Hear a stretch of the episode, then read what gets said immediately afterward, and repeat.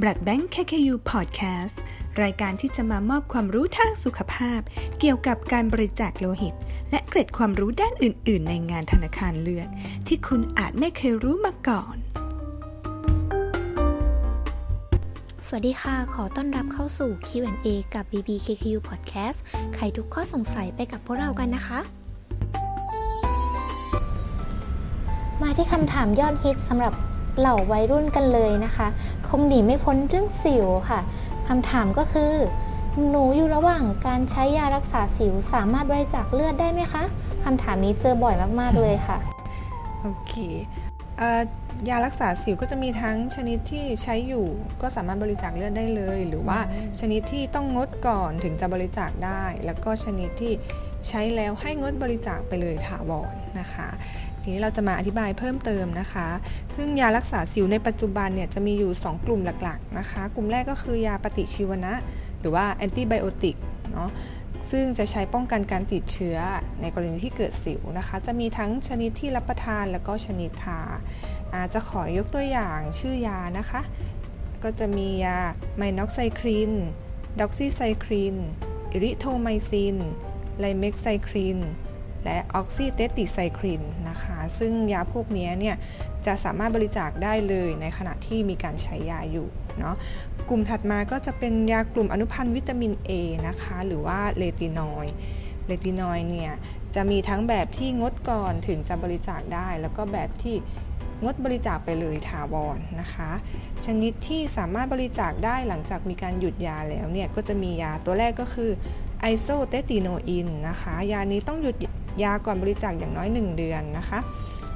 ต่อมาก็จะเป็นยา acitretin นะคะ ยานี้ต้องหยุดก่อนการบริจาคอย่างน้อย 2 ปี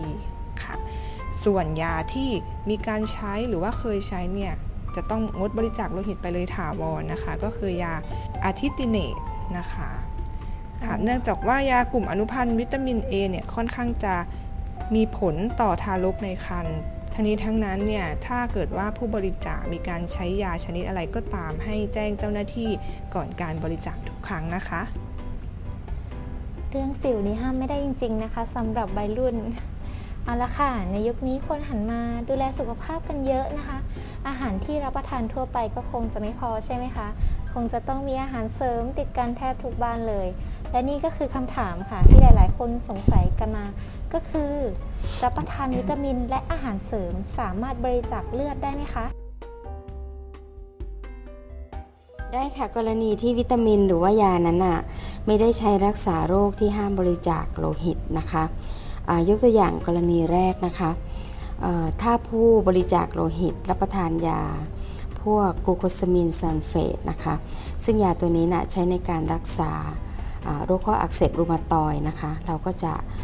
ไม่รับบริจาคโลหิตนะคะกรณีที่ 2 พวกที่ใช้น้ำมันปลาหรือว่าขมิ้นชันนะคะ กลุ่มนี้ก็สามารถบริจาคโลหิตได้เช่นกันค่ะ แต่ว่าเกล็ดเลือดนั้นนะไม่สามารถที่จะนำไปให้กับผู้ป่วยได้นะคะ เพราะว่าน้ำมันปลามีโอเมก้า 3 ซึ่งโอเมก้า3เนี่ยจะไปลดประสิทธิภาพของเกล็ดเลือดนะคะ เพราะฉะนั้นถ้าผู้บริจาคโลหิตต้องการที่จะบริจาคเลือดแล้ว ส่วนประกอบโลหิตทุกส่วนสามารถนำไปให้ผู้ป่วยได้อย่างปลอดภัยเนี่ยขอแนะนำว่าให้หยุดรับประทานน้ำมันปลา แล้วก็ขมิ้นชันก่อน อย่างน้อย 2 วันก่อนบริจาคค่ะ นั่นแสดงว่าผู้ที่ทานยาสำหรับรักษาโรคที่ห้ามบริจาคโลหิตนี้ก็ควรงดใช่ไหมคะ ใช่แล้วค่ะงั้นผู้บริจาคนี้ก็ควรแจ้งที่จุดคัดกรองนะคะ ก่อนบริจาคโลหิตเกี่ยวกับยาที่ตัวเองรับประทานด้วยนะคะ แล้วก็โรคประจำตัวนะคะ ค่ะ ใครๆก็อยากสวยๆหล่อๆกันทั้งนั้นใช่ไหมคะ ทางออกที่รวดเร็วที่สุดเลยก็ต้องพึ่งคลินิกศัลยกรรมเสริมความงามต่างๆ นี่ก็เพิ่งไปฉีดฟิลเลอร์มาสดๆร้อนๆเลยนะคะ ขอสอบถามผู้รู้ค่ะทำศัลยกรรมเสริมจมูกเสริมคางค่ะ ฉีดฟิลเลอร์โบท็อกซ์ร้อยไหมมา สามารถบริจาคได้ไหมคะ หรือว่าควรจะงดกี่วันคำถามนี้เชื่อว่าผู้ฟังจากทางบ้านคงอยากจะทราบเหมือนดิฉันแน่นอนเลยค่ะ ครับขอบคุณสำหรับคำถามของคนสวยคนหล่อผู้ใจบุญทุกท่านนะครับ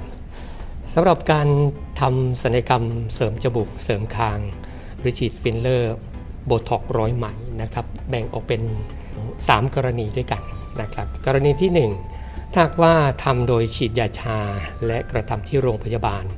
สามารถบริจาคโลหิตได้หลังจากแผลหายแล้วนะครับ ส่วนกรณีที่ 2 ก็คือถ้าว่ากระทำที่สถานที่อื่นที่